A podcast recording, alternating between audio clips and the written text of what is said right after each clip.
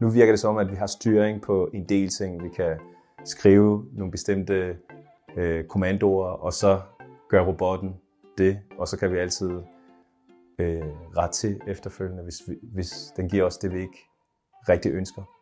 Men øh, magtforholdet mellem de to størrelser, hvordan er magtforholdet lige nu kontra magtforholdet i fremtiden? Jamen, der er ikke nogen tvivl om, at i øjeblikket er det os, der har fat i den lange ende, og at det stadigvæk er os, der styrer kunstig intelligens. Men det er nok meget godt at være bevidst om, at bare om tre år, så vil kunstig intelligens være så meget klogere end os, så vi vil være en flue sammenlignet med kunstig intelligens.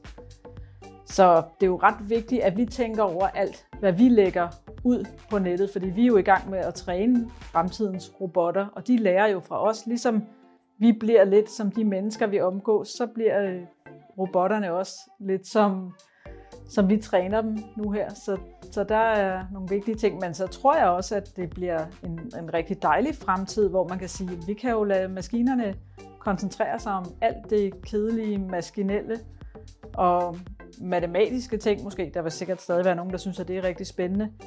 Men det kan jo godt demokratisere vores uddannelser lidt, hvis det pludselig ikke er altafgørende, at man er meget boglig. Man kan klare sig på mange andre områder med mange gode menneskelige egenskaber. Så det lyder til, at du er fortrøstningsfuld, men øh, du har stadig en løftet pegefinger til, til os omkring, hvad vi skal gøre med kunstig intelligens.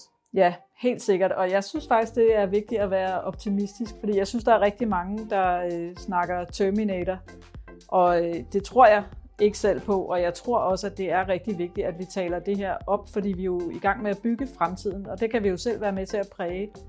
Så kunstig intelligens er jo også et spejl af os. Alt det data, vi ser nu, det viser jo, hvad det er, mennesket består af. Det viser vores samlede kultur. Vi er jo alle sammen en del af en lille subkultur, men kunstig intelligens, altså inde på ChatGPT, der kan man jo faktisk få vist, hvad mennesket mener om mange ting, og det kan jo være vores eget spejl, der vi kan bruge til at gøre os til bedre mennesker.